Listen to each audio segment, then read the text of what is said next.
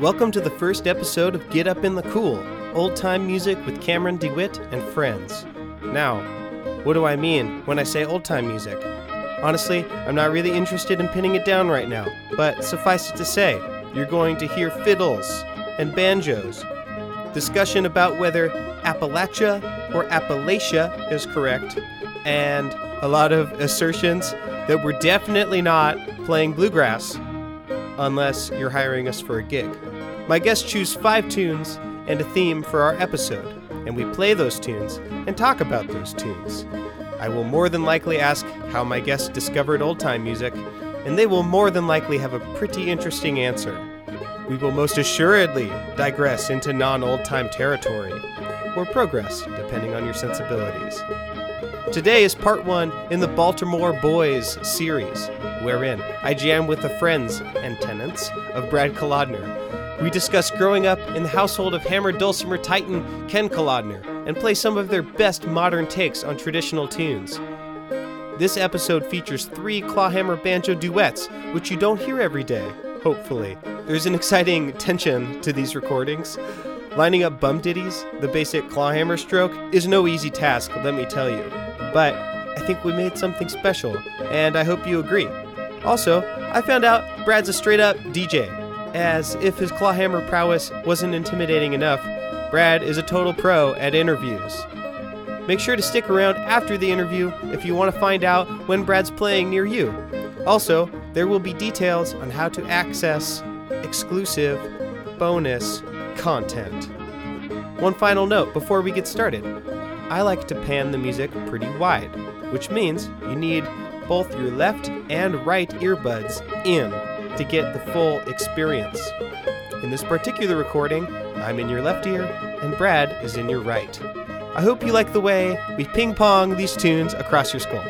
Without further ado, my interview and jam with Brad Kolodner.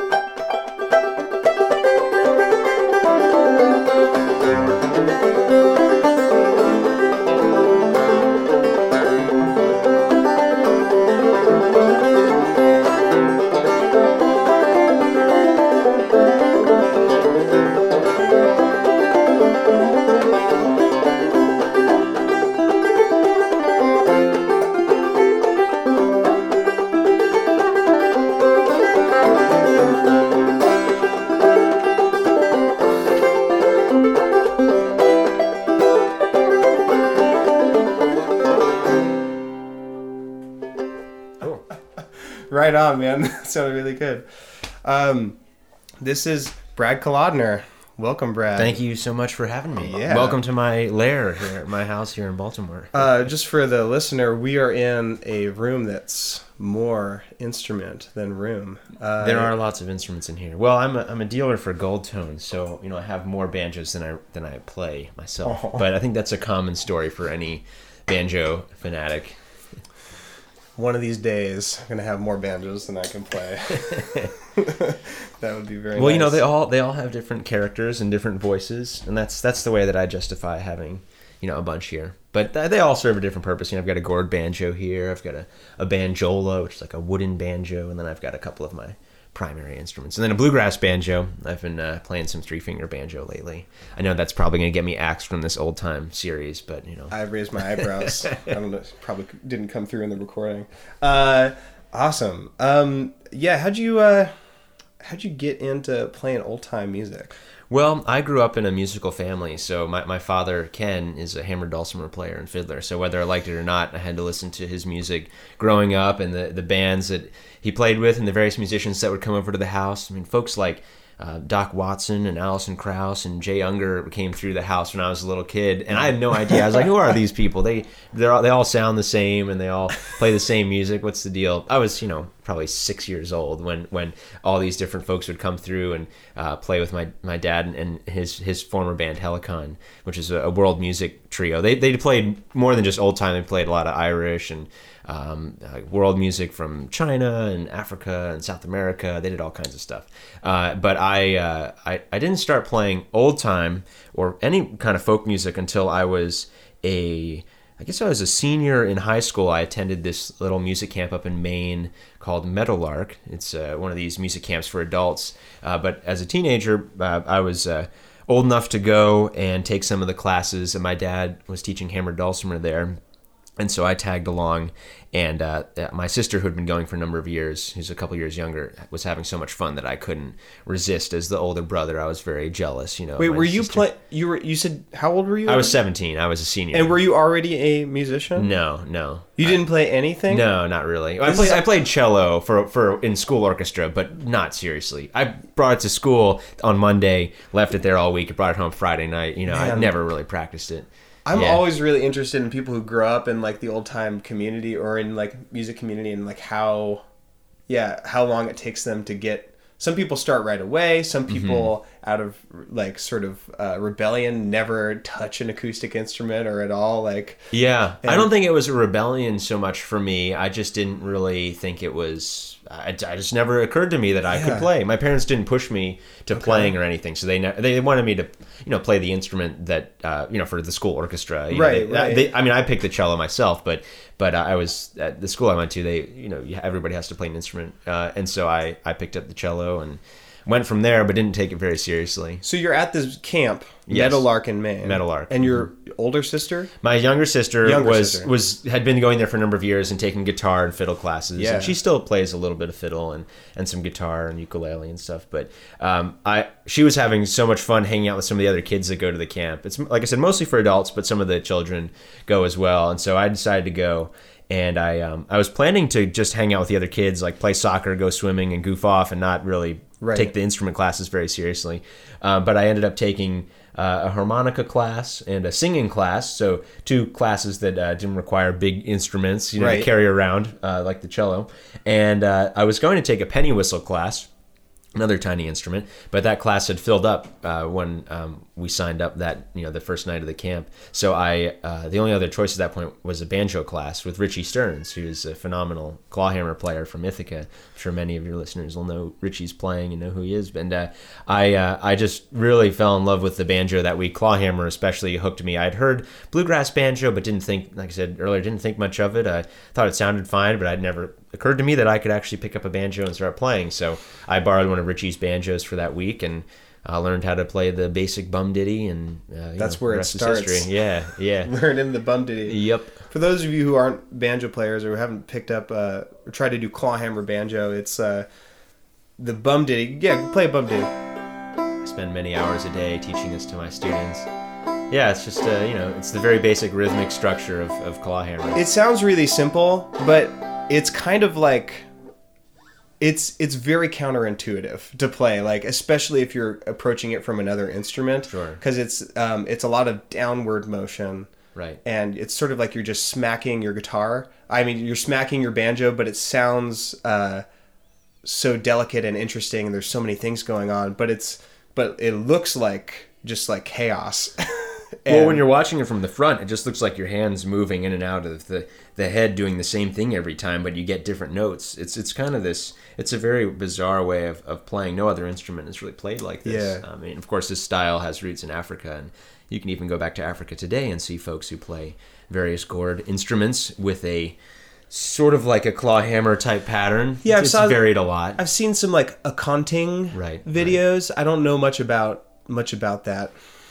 that culture, or like, I, I know that, yeah, clawhammer specific, like the technique and the instrument, you know, or like from Africa. And, but yeah, I've seen, I've seen variations on the bum ditty in right. some of those videos. It's kind of cool to watch. Yeah.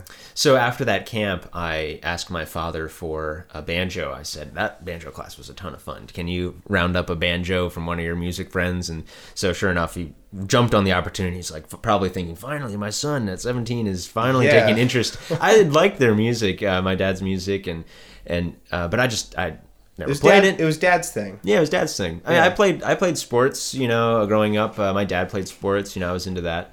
Uh, but I wasn't really into the music thing for whatever reason. And I also didn't recognize that there were other people my age playing music. So that was particularly, uh, um, that was a big hook for me when I went to Clifftop and, you know, all these other, uh, you know, festivals, and just saw that there were younger people playing this music. I'd always thought of it, like you said, as my dad's thing, people of his, his yeah. age bracket. Right. I didn't recognize that there were teenagers and people in their twenties who were playing music. And especially when I went to college a couple years later, I went to Ithaca College up in New York, where Ithaca, um, where Richie lives, but that happened to be more of a coincidence than anything. I went to school to study journalism and, and radio broadcasting. Oh, and um, they have a nice uh, school for that. And I uh, didn't really plan to take music too seriously in college, but I, I ended up playing uh, quite a bit in school, practicing, you know, banjo, and I started picking up the fiddle senior year, maybe of college, junior, senior year.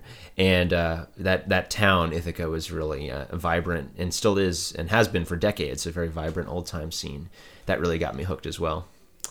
Man, I had been just like, so I'm like going to go see you and your dad tonight play. How often do you and your dad play? Well, I'd say we do about fifty shows a year. So yeah. usually about one every week. Now, not they aren't all uh, public concerts. Sometimes we do like a private party or right. a wedding, you know, or things. But most of the time, they're they're shows uh, at, for concert series or festivals, kind of all over the all over the region. Like last night, uh, we were in near we were near Lynchburg, Virginia. Played a little concert at a, a nice little concert series they have down there, and uh, and uh, yeah, drove drove down yesterday and came back last night. And tonight we're playing down in Baltimore, and then the following week there's a square dance in Baltimore that I help organize, and then the following week we've got another gig. It's yeah, it's a pretty steady flow of, of shows with my dad. I had been picturing, like, I had this sort of like idea of you and your dad, like you grew up, like as soon as you could get your hand on a banjo, no. you know, you started playing, and like you guys gigged together all growing. Like I had this sort of like thing yes. that I was developing in my mind, because I'm just constantly seeing like posters of, like, I'm looking at a poster right now of, I mean, you're, how old are you there? I'm uh, probably twenty. twenty? twenty. It's a, it's a very uh, baby-faced. Yes, well, no beard. Yeah, no yeah, beard. Yeah, that would be, no that beard would be Brad. That was probably twenty-one-ish, you know, yeah. probably end of college. So I, I don't know, I guess like maybe, does anyone else ever assume that you've been playing with oh, your dad forever? Of course, you know, all those yeah. musical families have those little, you know, toddler, uh, you right. know, toddlers playing Christmas tree uh, ornament fiddles, you know, yeah. at the, the age of three, you know. Yeah, I, I, I think a lot of folks assume that because I grew up in the music. They figured, oh, well, you probably just started when you were a little kid. Right. But no, I um, I didn't really, I didn't think much of it, you know, until I was a little bit older. When I saw that actually people my age were, were playing, that really hooked me. I mean, the instrument itself hooked me. The banjo really captured my attention. Just the, the sound, the way the strings vibrated and right. the head, and it just all felt and sounded cool. And it got me really hooked, you know, just the instrument. But it really took off from there when I saw that there was a whole community of people who play this kind of stuff. Totally. Yeah, um, I have a son, and uh, he's thirteen months old right now, and uh, I guess I I think about it all the time, like, are we going to start playing music together? Right. Or is he going to, like, hate it? Or, like, where, what's this going to, what's going to happen? Um, and I guess it's, like, that's really, like, cool to hear that, you know, it took a long time, but now you guys are hanging out, like, every week. Yeah. You know? So oh, I'm, yeah. I'm going to remember that. Not that I he needs to play a show every week with me, yeah. you know, like I'm, I'm yes. trying to have no expectations, even though like I want to have like a family band. Of course. You know, like I feel like a lot of people do, right? Yeah. I'm trying not to like put him in a corner. It's a tough balance, you know, how much to pressure and, uh, you know, it's, uh, you know, if you if you pressure your kids at all. I mean, my parents didn't pressure me at all to play. Yeah. And I, um, I'm very grateful for that. I think if I had started playing banjo or fiddle when I was really young, today I think, oh man, I wish I'd started banjo ten years earlier, started right. fiddle when I was right. five. But you know, when, every time I think about that, I, I wonder, do would I still be playing today? Would I have burned out? Right, you know, yeah. Would I have, you know, retained that interest after those years? I see a lot of, you know, I see a lot of young folks who pick up an instrument, um, you know, because their parents encourage them to, and for whatever reason, it just doesn't take, and then right. they, you know, that's it. And and that's what happened with the cello for me. I played cello from fourth grade through twelfth grade in school uh, in the orchestra, and I was I was okay. I mean, I never really took it very seriously, but uh, that that might be what that may have happened with the banjo or the fiddle. You know, I would have just played it, not taking it very seriously. Right. Not like there was a band, an old time band class at at school. Right. Uh, that might have been a lot of fun. Uh, yeah. But uh, yeah, I I just. Uh, I'm glad that I came to it when I did. I don't have any regrets about picking it up as a seventeen-year-old uh, versus much younger when I could have. I certainly had the resources there uh, with all these musicians in the area, and my, my dad seems to know a lot of the folks, at least growing up, you know, who who's who and who teaches, and yeah, I just didn't take advantage of that. Well, it's also encouraging to me because I haven't been playing banjo for like, I got my first banjo in two thousand eight, and I very slowly made my way to old time. I, I, I got a banjo because, you know, like... Was it an open back? Or was uh, it a, no, it wasn't. Was it, okay. I didn't even know the difference right, at right. that point. I just got one because, like, you know, Sufjan was playing oh, yeah, a banjo. And, like, it was in the uh, the popular idiom, like, you know, uh, folk, indie folk stuff. Mm-hmm. And so I was like, yeah, I'm going to use that to...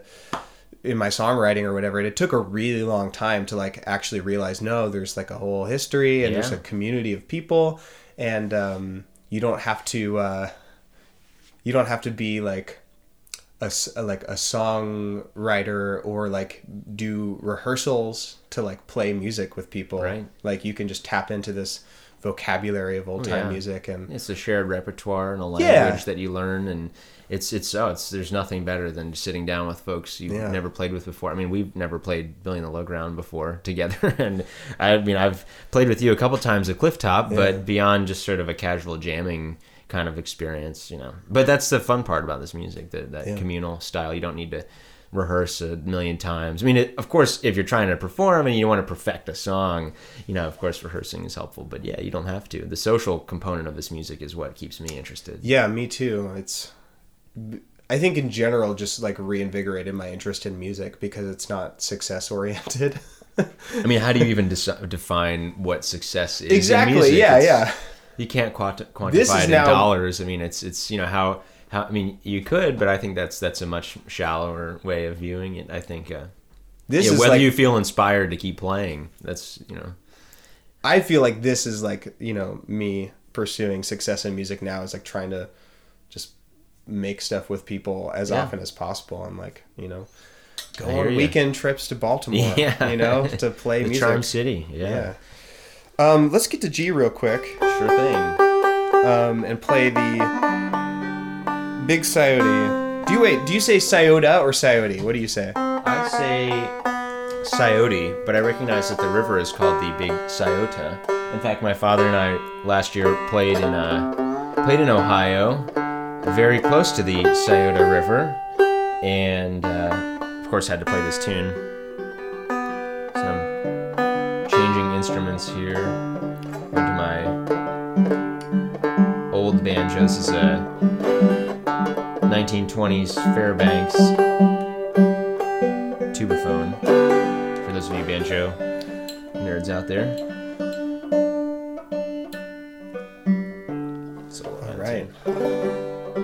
Yeah, this version, of course, or this tune has been played so many times, and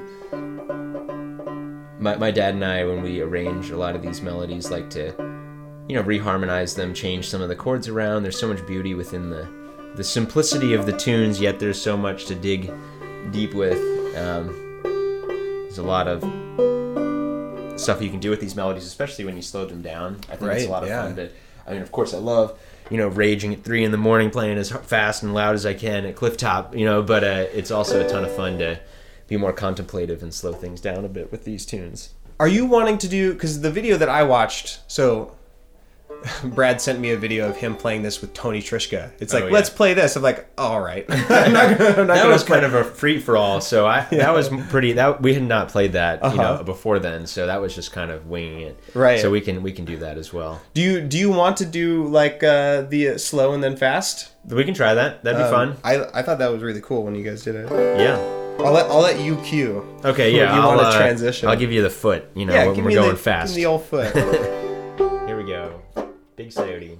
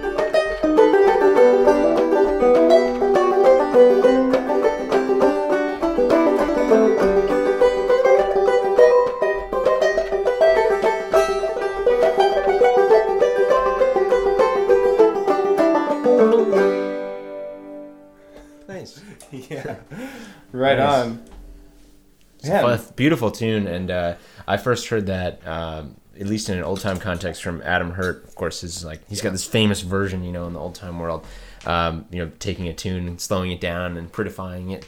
Um, and uh, yeah, that was kind of the inspiration behind that one, along with the, you know, other. My my dad and I like to add in these these little bass runs, you know, these little walk downs uh-huh. and things. You know, it's pretty pretty uh, pretty basic stuff in the grand scheme of the music world. Uh, you know, jazz and mm-hmm. and classical and whatever. I mean, there's all that kind of stuff. But and it's funny how in old time some of the it's a real left turn in old time. It can yeah. be yes, just just you yeah. know putting in a minor substitution or some or seven chords, you know, uh-huh. a minor chord even, you know. So, yeah, yeah. It's but I think it's I think it's all fun. It's all yeah, fun. playing playing that slow is like. It's deceptively difficult. You have to be so intentional. And it's yeah. like every note that you play is like just going to be so much more obvious. Oh, playing slow is definitely harder, in my opinion. It's, I need to do that it's, more. It's hard. It's fun. I mean, I it's it's it can be really challenging because you're right. Everything you do is under under a microscope. You can't get away with a tiny mistake. You know, it's it's all very. Uh, I I enjoy playing slow. I think it's. It's probably, I, I play slow more when I'm playing solo or when I'm playing with just like one or two other people. I think it, it's in a bigger group, it can be hard to get everybody wrangled, you know, for a yeah, slow tune. Yeah. Um, so, you know, typically in a jam, I'm not going to play slow. Right. But, uh, yeah, but, you know, occasionally in a, in a concert or, uh, you know, just playing with one or two other people, we might I might say, hey, let's just do, you know, one one slow tune in this set or let's do one... You know, just to see what we can do with it. There's a lot of these melodies when you slow them down, you, you start to you're you're it allows you to sort of recognize the possibilities for harmonic changes and uh, yeah. And I mean, especially you know, I like playing up the neck, as I can tell you like playing up the neck too. And uh, yeah, there's a lot of you know all, chord inversions and mm-hmm. and just syncopations and all kinds of cool little licks that you can come up with. Uh, especially when you when you venture up the neck too, which is can be a left turn as well in, uh-huh. in, in the old time banjo world. Um, It's always fun to, to see that what, what you can do with the instrument, expand upon just the basic version. Yeah. It's traditional music, you know, you're looking looking backward and forward at the same time. Yeah. Oh, it's it's, it's and it's impossible to to just stick to the, the way that even if you I mean, I can't play it two times in a row the same uh-huh. way. I mean, some of the tunes that I teach, I've got a bunch of students and and uh, you know, I've some of these tunes I, I teach them the same, try to teach them the same way so that I don't right. I have one student who comes in and plays it one way and then I say, oh, that's not how I played it. And then I realize, oh, that is actually the way I played it mm-hmm. a couple weeks ago. I don't know. It's it's good to keep some consistency, but... Uh, I had to learn my first couple couple tunes, um, you know, from some tab. I think it was the Melodic Clawhammer book with like Bob Carlin and all those folks. Oh, I like, yeah, or Ken Perlman. Right. Yeah, he's yeah. in there and yeah, uh, yeah. I forget who else, Andy Cahan. Yeah, yeah. Those, I've got some of those books sitting behind you up there on my shelf. Oh, here. Nice. A bunch of these banjo books that I that I used. I definitely used tab and, and yeah. some, some books to getting started. Uh, but then, then once I learned to, how to use my ears and you know yeah. listen, uh, I think that was. If you learn it helpful. On paper, it's hard to stray away from the paper. You know, yeah, even though when I play those first tunes that I learned like from reading them, it's hard for me to like. Get away from that arrangement that I right. originally learned. So it's yeah, it's good to like, it's a good jumping off point. I think it's, so. It's it's accessible. I necessary think, evil. I think paper, paper, yeah, I think it's, and I think most folks who, who write tab, you know, write out the music would say that. I think yeah. they acknowledge that that having tab is is just a stepping stepping stone. Yeah. It's it's sort of a guide, but by no means the the rule uh, for how to play any tune. So yeah, I. I, I always, at least with my students, I always emphasize, you know, work on learning by ear. I play fiddle and, and guitar too, so we, we learn tunes from other instruments as well. I mean, I probably learn more of my tunes these days from fiddles and then play them on banjo yeah, rather than certainly. Learning from another banjo player. Of course, there are many great banjo players and lots of technique and, and licks and things that you can learn from other banjo players, but and tone and all kinds of stuff. But in terms of the melodies, I like to I like to go from, from the fiddles. Yeah, definitely. It can be, uh, you don't see a lot of banjo players leading a tune in a jam. I think it's because, like, it doesn't it doesn't have a lot of sustain. Yeah, it doesn't cut through like and, a fiddle does sometimes. And the, the role of the banjo is so fluid in old-time music. Some people play every note that the fiddle plays. Some right. people are kind of just closer to, like, playing chords. And, right, like, right. it all sounds good, but it's, uh, yeah, it can... Sometimes it's a little frustrating as because I don't play fiddle, um, but as a banjo player, if I want to like lead a tune, yeah, it's asking a lot. Well, maybe you don't a... have to always play with fiddles. You know, I, I play in yeah. a band with a hammered dulcimer player. Yeah, you know, so together we share a lot of the melody, and, and yeah. it's uh, it's it's a lot of fun to I mean, I love playing fiddles, but it's fun to also play banjo in non-traditional fiddle context, you know. Mm-hmm. So you can you can hear, uh, you know, the intricacies of the melodies coming through the banjo beyond just accompanying the fiddle. Of course, the banjo, I think, evolved primarily accompanying fiddlers, but yeah. um, but that's not to say, I mean, in bluegrass, of course, banjo can be a lead instrument. Um, a lot of bands don't have fiddles at all, so mm-hmm. you know, I think in the bluegrass world, you definitely have a lot of three-finger banjo players who are leading tunes. Clawhammer, it just doesn't, I guess, it doesn't cut through as well when you have a fiddle, but uh, when there's no fiddle, I think the banjo can certainly be a lead. Yeah. Even when the fiddle is playing, you can fiddlers can can back off and play chords and rhythm, and the banjo can kind of step forward a little. Again, another left turn in the old time world, uh-huh. but uh, you know, it's I think those left turns are. Or fun. Yeah, I like them a lot. Get you on your toes. Yeah, it's good to play with. Uh, sometimes to, there are some there are some curmudgeonly folks in the old time community, but they're they're really. No, let's not alienate your audience. They're right? no, they're really gentle about it. There are people who like want to stick with the uh, um, stick with the tradition, and it's really good to play with those folks because they yeah they like. I think it's important for some people to have like, let's not forget what happened and uh, musically, and like they want to dive further into those tunes. And, oh, most definitely. I think yeah. you need both. I think you need folks on both ends of the spectrum. It's always really stretching. Like whenever I play with, um, these people aren't curmudgeons at all. They're really nice. This isn't an example of curmudgeons, but like when I play with uh, Claire Milliner and Walt Koken, oh sure, right. Uh, it's I'm always just like. Because they want to play in C, and they want to play all these like raggy tunes, oh, and yes, like they're hard. And all those tunes are like, oh my goodness, like yeah. they're, yeah, it's so so but challenging I think, and I think inspiring. That di- I think that diversity though amongst the tunes, you know, and the type and the approaches really keeps the community of players vibrant. Though I, yeah. I I'm very happy and honored to play with folks of all different. Um, you know, varieties with regards to their approaches to the music, because it really gives you a comprehensive view of the music rather than just thinking about trying to mimic the source recordings or just yes, trying yeah. to play like the way, you know, Richie Stearns or some like, mm-hmm. progress, you know, really sort of, you know, uh, progressive kind of approach to the, to the music. Um, and, uh, I think it's, I think it's all fun to mix it together. And, and I also, you know, like any musician will, adjust their playing based on who they're playing with. You know, it's a, it's you know, it's a conversation. You so you want to, you know, if somebody's talking quietly, you want to talk quietly with them. You know, if they're mm-hmm. talking loudly, you've got to match them. You know, and if they're, you know, you, you just you just uh, you know, as long as you approach it like that, I, I think it's really uh, it makes it much more enjoyable when you you don't feel like there's a right way or a wrong way or you're fighting them for. You know, a certain way of playing. It's best when you can all come together. You know, agree on a version somehow. Yeah, I mean, we're yeah, we just created some some new versions. Oh yeah, happens every time, and we won't create it again. Yeah, that's the last time. We, I mean, that great. The way we played it, that will never happen again. Yeah, no matter how hard we try, even if we went back and listened to the recording, that's the fun part though. And and I, I love the the melodies, these old time melodies, because the skeletons of these tunes um, are really just the jumping off point. You know, there's so much you can do just with the basic frame of a tune. Adding in variations and, and changing it and, and, and then sometimes not changing it and keeping it pretty straight. You know, it's mm-hmm. it's all fun. Let's uh let's get to A and like play these last three tunes. Okay, sure. Yeah, do that Grub Springs. So you just tune up all your strings. You don't use a capo. No, I don't really like using a capo because um kind of deadens it a little bit and. uh It it throws off my kinesthesia, you know, like uh, yeah, yeah. like my feeling of where my hands are supposed to go. I used to. No, I'm on your team there. I don't use a capo either. I, I, only when necessary. Oh yeah, I, if I'm I, gonna play in, you know, B flat. So I, I play in this this. Besides playing with my father, I play in this other band called Charm City Junction, that plays a variety of Irish and old time and bluegrass, and we sing and stuff. And, and that group. We play in the key of E a lot, uh-huh. so I use a capo there, and then we, we play in, in F, and you know, yeah, I, heard, I was listening keys. To your last chance. In yeah, F. It's F F tuning. I was yeah. trying to like learn it, and uh, I was looking for a version of Last Chance to to learn because I think uh, Lucas wants to play Last Chance, and but I found yours. Oh. I was like, this what key is this in? And I was yeah. looking at your hands. I was like, oh, he's playing an F and C. I was playing in an C. F. It's an F tuning. Yeah, Last Chance tuning. Oh. F C F C D.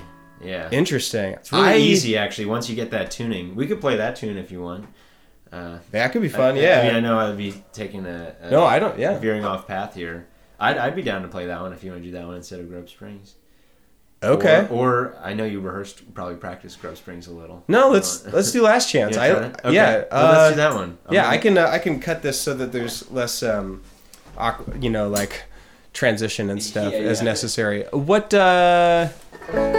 But yeah, you don't. But you haven't played this tuning before. I haven't. I can. I learned how. I in the video I thought you were doing it in. Um, Like double C tuning? In double C no, tuning. No. So I learned how to do it in double C tuning. Oh, well, you can do that. Maybe That'd be, that'd just, be interesting. Yeah. Next, All right, know, I'll go back down. Try that. When you go to this. Okay, so we're cutting to this moment because uh, uh, we decided to do a different tune. We're going to do the Charm City Junction. Uh, talk about Charm City Junction. Sure. Yeah. So this this I play with my dad uh, probably most. Uh, and then the bassist with my father and I, when we play as a trio sometimes, Alex Lacrimont, he is uh, also a member of Charm City Junction, which is another band that I, I play with.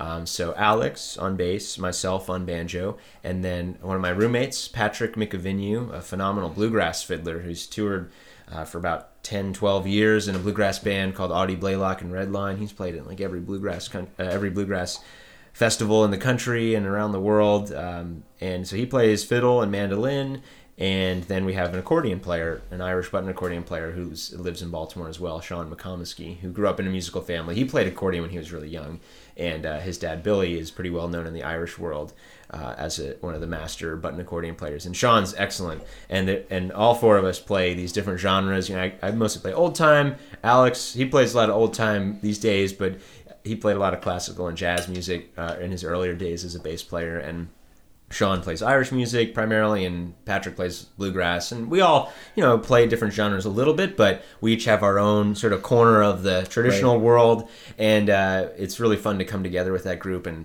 bring together these different influences and, and really uh, sculpt a, a new sound with that band. And so we, we play a lot too. I'd say we do about... Maybe not as not not a lot, but I'd say twenty-five, twenty gigs a year. And we usually, when we do play, we play, um, you know, at, at um, like some of the larger festivals out there. Um, this year, I'm really excited about um, some of the play. We're playing at Grey Fox, and we're playing at um, uh, Delaware Valley Bluegrass Festival, um, which isn't far from you, near Philadelphia. And uh, then we're we're doing a lot of uh, nice nice gigs and festivals this year, so I'm really excited to get our music out there because we're just starting. We've only been playing for a couple of years, so I'm excited to get our old time Irish bluegrass fusion out to the out to the masses. People may throw tomatoes at us, yeah, but some some may love it. We'll see. This is a tune that we've recorded on our debut C D, um, self-titled Charm City Junction, and uh, yeah, you can find it on online or, or wherever iTunes. So this is a. Uh, This is a tune that um, I, I don't remember who brought it to the table. I guess I might have brought it to the table here um, to the group, um, and I play it in this funky F tuning, F C F C D, huh. called Last Chance Tuning.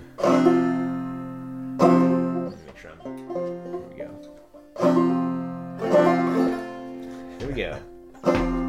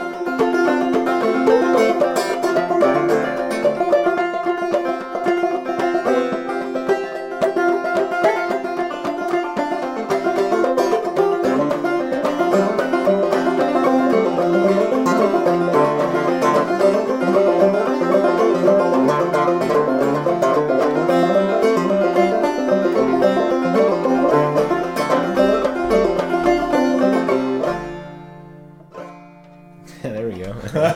I wasn't sure if you're going to end on the minor or the major. But... Well, I ended on the major, but you ended on the minor, I and on... I think it worked out. Yep. I usually ended assumed... on the major, but I had assumed that you were going to end on the minor. But, oops.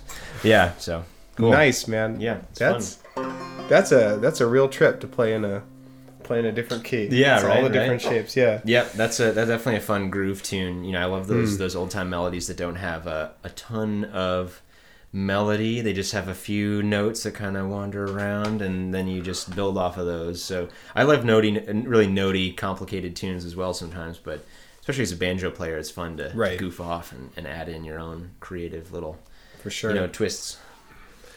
All right, let's uh you want to play fiddle? I'll a couple tunes fiddle. So you, what do you want to play first? Dinah? Yeah, let's do that Dinah. Yeah. Okay, so uh So yeah, I, I play some fiddle too. I, I started playing probably about four-ish years ago, maybe four, yeah, four years probably. Finishing up college and uh, you know, having played banjo for a number of years, was really enchanted by the fiddle and the, the melodies and how much easier it can be to play uh-huh. the melodies on the fiddle. The instrument itself is probably technically, you know, it's a little bit more demanding of just your your fingers and technique and your ear positioning, and it's just kind of, you know, awkward in your hands. Uh, but in terms of the old time melodies, they they seem to move so much more logically. Yeah, a lot of these are fiddle sure. tunes after all. So in banjo, you know, you have to go to great lengths to discover how to play the melody. There's like six ways of playing one little melody uh-huh. line sometimes, so it can be really uh, challenging. So it's fun sometimes to just uh, to play it on fiddle, and, and and also, you know, leading tunes is a bit easier, like we were talking about earlier. Um, but it's just a fun fun instrument. I think I was probably inspired to pick up the fiddle when I went to. Um, you know, I, I've been going to Clifftop for a number of years now, and I think maybe it was like the third or fourth time I went a few years back, and I really enjoyed the just just listening to all the different fiddlers, and thought it was just. I said I need to learn how to play this, and, and I'm still young enough to right. to pick it up and really, you know, and, and be like mediocre by the time I'm fifty. Uh huh. So here is uh, Dinah, right? Yeah, Dinah.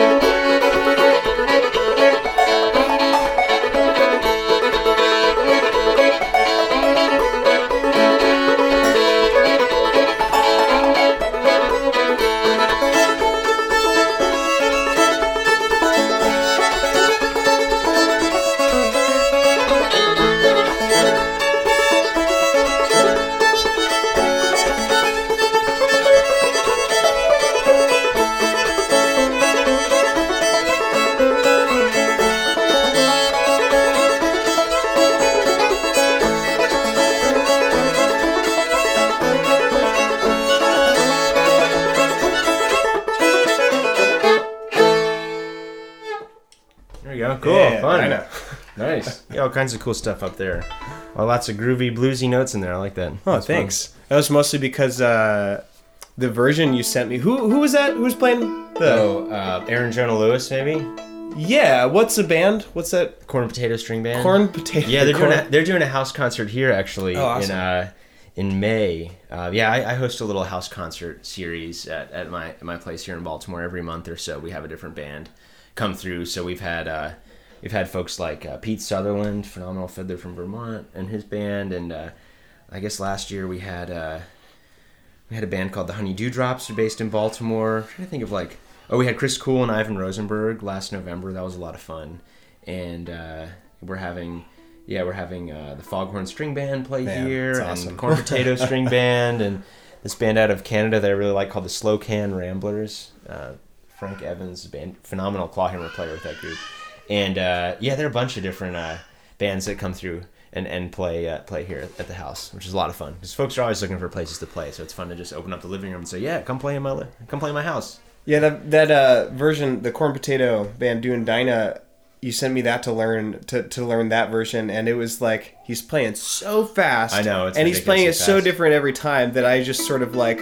Uh, I'm just gonna just follow Brad. Yeah, whatever. You know, it's it's these tunes. Yeah, everybody has their own variations, yeah. So it's fun to just uh, to just take one, you know, time uh-huh. through and then just play from that rather than uh-huh. trying to match every variation. That's really hard to. Hard to oh yeah, off. Um, yeah, cool. Yeah, yeah, sometimes it's hard to tell like what the tune is. Yeah, what is the tune? What is the tune? What is the tune? It's That's really hard to say. Old time philosophical question. Yeah. You know? What is the tune? It's hard to do. Sometimes there, I think a lot of times there isn't an answer. I mean, yeah. what is unless you know the person that wrote it, right? And you hear them play it their original way. But even the people who write tunes, I write, I write a bunch of tunes, and uh, you know those can be. Uh, it's like it, I change them, you know, over time mm-hmm. they evolve. So it's you write music, you know, you know what it's like. A lot of people out there probably have written some tunes and songs, and yeah, it's it's uh, those change. So. Mm-hmm. What is the right with it? It's hard to... I think it's just like anytime you start to use the terms like right or wrong uh-huh. or the way or not the way, it's just that's too uh, too clear-cut, you know, for the music. There's there's way too many blurred lines, uh, you know, between what is and what isn't a song. And I think it's fine to keep it like that.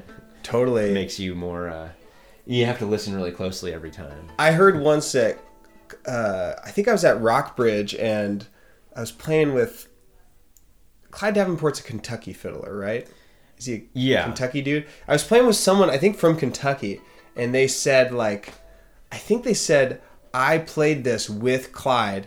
Uh, it was five miles. Five miles from town, yeah. Do you say from or to? I don't know. I always get, oh yeah, once again, what's the tune name? Um, but anyway, uh, we were playing that and he was like, yeah, I was playing it with Clyde. And he said, do not play a B minor. Oh, play yeah, a G. Yeah. That is how it is. Right, and I, right, right. And I was telling that story to later to Brian uh, Slattery, and he, you know, and he's like totally the opposite. Right, right. You he know, he's like he just chords. wants to do whatever he wants yes. in the moment, and he's right. just like, he's like, I hate that story.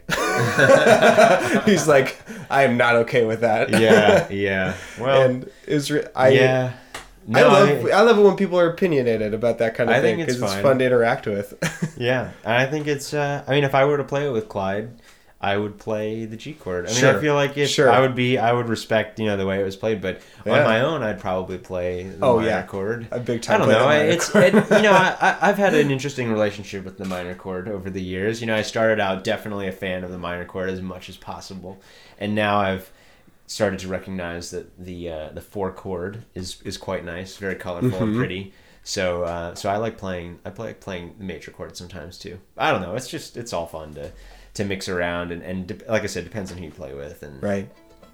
I don't think there has to be a right or wrong way, um, unless you know. I think in that case because that is the way that if that's the way Clyde wrote it and he intended for it, then. Now, did he actually write uh, tunes, or did you just find them and or like? I mean, from what I've heard, it's kind of ambiguous. Some right, you know, it's like right. from him. Did he really? Did he find it from somebody else, or did he just write it and then? That's I always don't know. That's always the weird thing. It's like, yeah, this is like a Sarah Armstrong tune, and it's like, what is that? What does that mean? Yeah, what is that? Yeah, she's like the only one who knows these tunes, you know? Or right, like, right, yeah. Yeah, it's it's hard to it's hard to sort of take ownership of traditional tunes. Uh-huh. It's like, how do you know? Uh-huh. For sure, our ears are not perfect, you know. Yeah. Mm. All right, let's let's play one more, um, and we'll like end it on that. Um, yeah, let's do a rager. This is uh, yeah. Breaking Up Christmas. Before we do, thanks so much for being on this podcast. Oh man. yeah, no, my yeah. pleasure. This is uh, this has been a lot of fun, and um, uh, yeah, I'm excited to, to catch up with you again at, at Clifftop. You're going to Clifftop, oh, right? For sure. Yeah. yeah, I can't make it to Mount Airy this oh, year. Oh yeah, I'm really I, bummed. I went about for a couple days last year. I don't know if I can go this year or not, but yeah, it's uh, yeah, I'll see you. I'm sure I'll see you this summer. Yeah, man. But, I yeah. I haven't played that much with you often because when I see you at a festival, you're usually in this like, in a like a small group, and you're the only banjo player, and you guys are playing super fast, and you sound so good oh, that yeah. I'm just like, I'm really not needed here. And so like, I'm really glad that oh, I like, yeah. that we're doing this because I've been yeah, wanting yeah. to play with you yeah. more. And thank you. Yes, well, I you know at at Clifftop, I. I, I guess I play with smaller groups sometimes. I I try to play with a mix though. Like I love like the big jams with like sure. twenty people.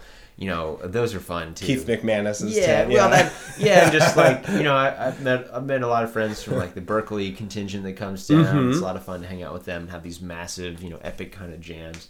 Um, yeah, I like I enjoy playing it all. You know, we do this we do this old time jam here in Baltimore, which has you know twenty, thirty people, and that's uh-huh. fun. Sometimes more, forty or fifty people playing at once, which is crazy.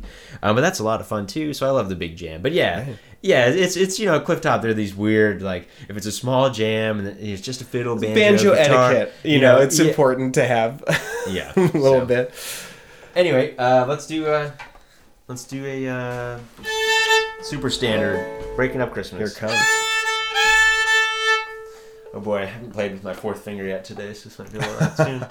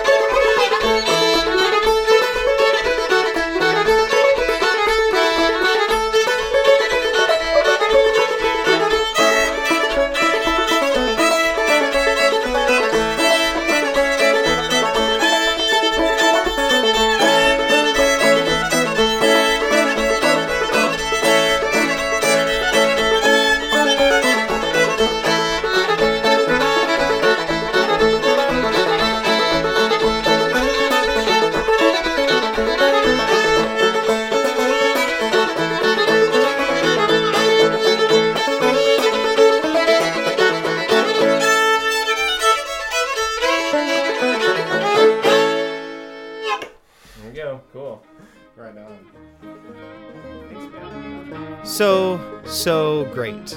So, so great.